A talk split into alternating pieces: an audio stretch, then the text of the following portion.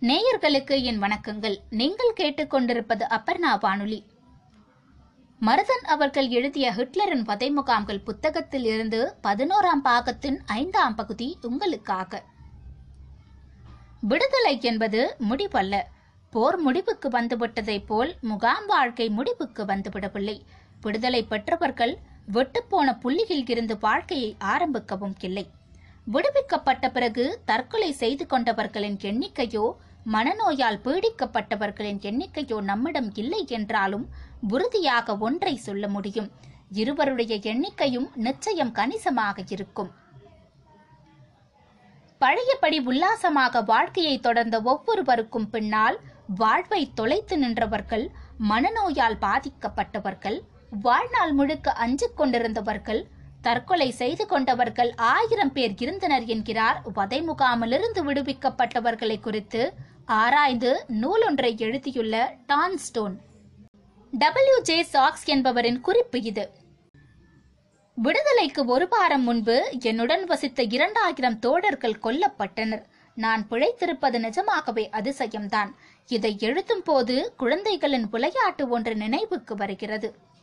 ஒரு குழந்தை கை நிறைய மணலை அள்ளுகிறது. இவ்வளவு குழந்தைகள் என்னிடம் இருந்தனர். அந்த மணலை காற்றில் பறக்க விடுகிறது. கீழே விழும் மணல் துளிகளை காட்டி சொல்கிறது இவ்வளவு குழந்தைகள் இறந்து விட்டார்கள். சில துகள்களை காற்றிலிருந்து தாவி பிடித்துவிட்டு அழிக்கிறது.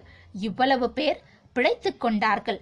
இப்படித்தான் ஐந்து ஆண்டுகள் எங்களை தூக்கி தூக்கி வீசிக் கொண்டிருந்தார்கள். திரேசன்ஸ்டாட் முகாமிலிருந்து பிழைத்த ஒருவர் சொல்கிறார். முகாமை விடவும் கொடுமையானது தனிமை என்பதை விடுதலைக்கு பிறகு உணர்ந்து கொண்டேன்.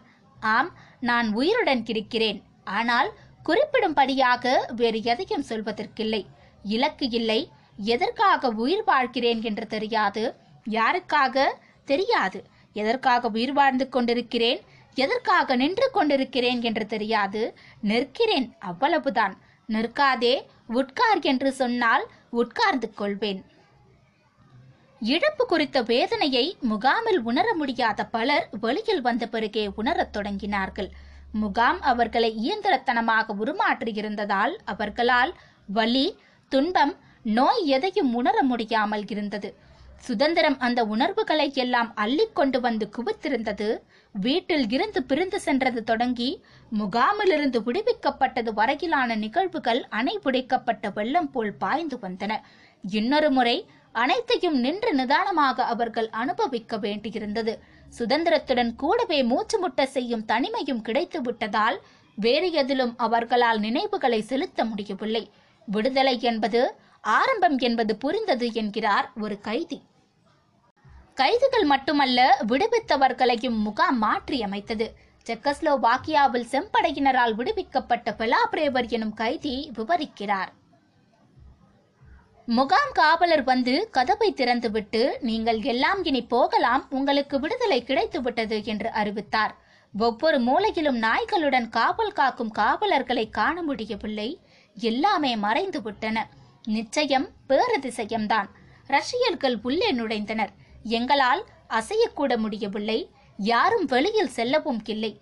நாங்கள் சிரிக்கவில்லை நாங்கள் மகிழ்ச்சியாக இல்லை. எதுவுமே நடக்காததை போல் கிடந்தோம். ஒரு ரஷ்ய ஜெனரல் நெருங்கி வந்தார். அவர் ஒரு யூதர். உயிருடன் மக்களை நாங்கள் கண்ட முதல் முகாம் இதுவே என்றார் அவர். சொல்லிவிட்டு அவர் அழத் தொடங்கினார். நாங்கள் அழவில்லை. மீண்டும் தற்கொலை. போர் முடிவடைந்த காலகட்டத்தில் அதாவது ஜூலை ஆயிரத்து தொள்ளாயிரத்து நாற்பத்தி நான்கு முதல் மே ஆயிரத்தி தொள்ளாயிரத்தி நாற்பத்தி ஐந்து வரை ஜெர்மனி தீவிர வன்முறையை சந்தித்தது. முன்னெப்போதும் இல்லாதபடி அதிக எண்ணிக்கையிலான ஜெர்மானிய வீரர்கள் இந்த காலகட்டத்தில் கொல்லப்பட்டனர். ஹிட்லரின் ஆட்சி முடிவுக்கு வந்து கொண்டிருப்பதை கண்டு கலவரமடைந்த ஜெர்மானிய வீரர்கள் பலர் தற்கொலையை நாடினர். ஹிட்லரை நம்பியிருந்த ஜெர்மானியர்களும் தற்கொலைக்கு தள்ளப்பட்டனர். முன்பு யூதர்கள் கையில் தூக்க மாத்திரைகளோடு சுற்றியதைப் போல் ஜெர்மானியர்கள் இப்போது சைனைட்டை சுமந்து சென்றனர். பெண்கள் தங்கள் கைப்பையில் கத்தி அல்லது சவரம் செய்யும் பிளேட் ஆகியவற்றை வைத்திருந்தனர். தேவைப்படும் ஜெர்மானியர்களுக்கு சைனைட் தடையின்றி கிடைத்தது. ஹிட்லர் தன்னுடன் பணியாற்றிய காரியத்தரசிகள் வெளியேறும் போது இறுதி பரிசாக சைனைட் குப்பிகளை அளித்தார். பன்னிரண்டு ஏப்ரல் ஆயிரத்தி தொள்ளாயிரத்தி நாற்பத்தி ஐந்து அன்று ஹிட்லர் யூத் எனும் அணி பேர்லினில் தங்களுடைய இறுதி இசை நிகழ்ச்சியை நடத்தி முடித்தது. அப்போது பார்வையாளர்கள் அனைவருக்கும் பரிசாக நஞ்சு விநியோகிக்கப்பட்டது. செம்படை நெருங்கி வரும் தகவல் கேட்டதும் பல ஜெர்மானியர்கள் தற்கொலை செய்து கொண்டனர்.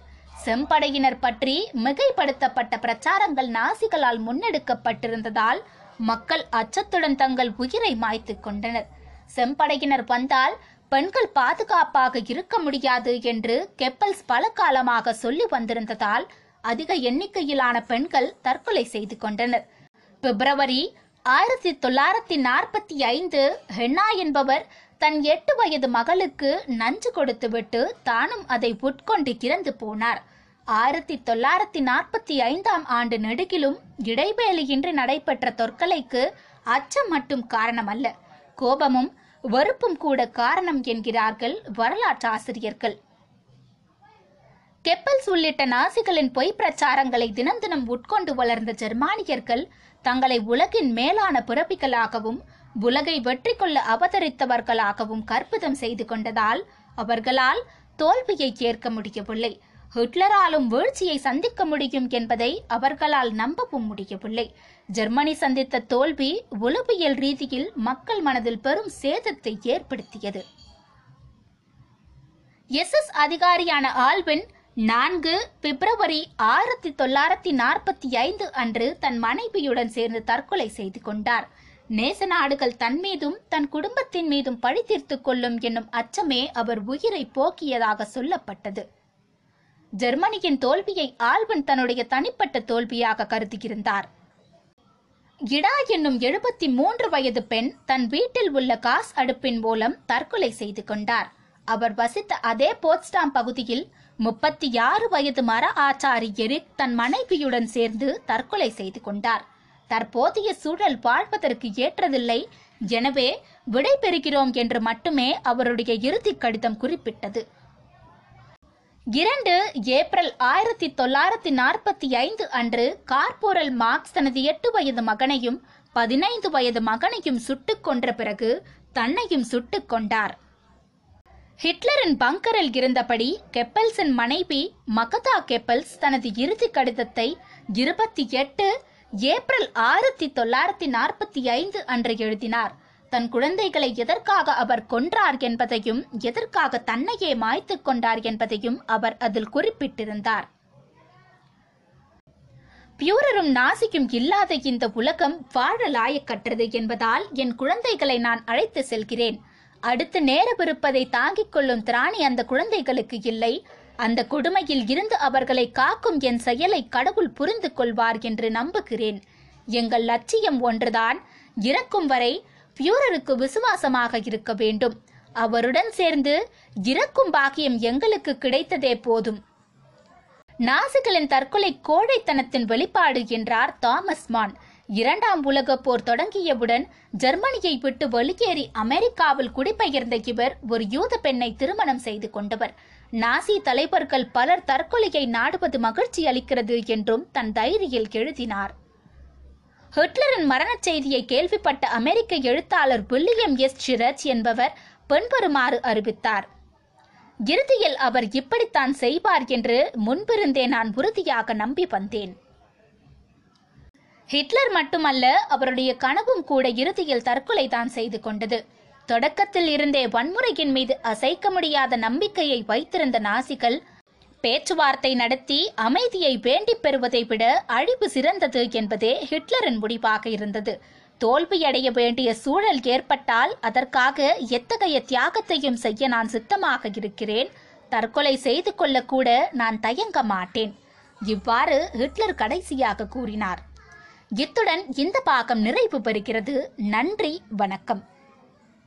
அதே பன்முறையால் அழிவை சந்தித்தனர்.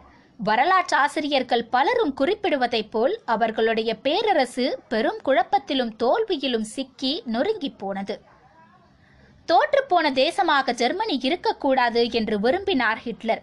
தோல்வியை சுமந்து கொண்டு ஜெர்மானியர்கள் உயிர் வாழ வேண்டியதில்லை என்றும் அவர் குறிப்பிட்டார்.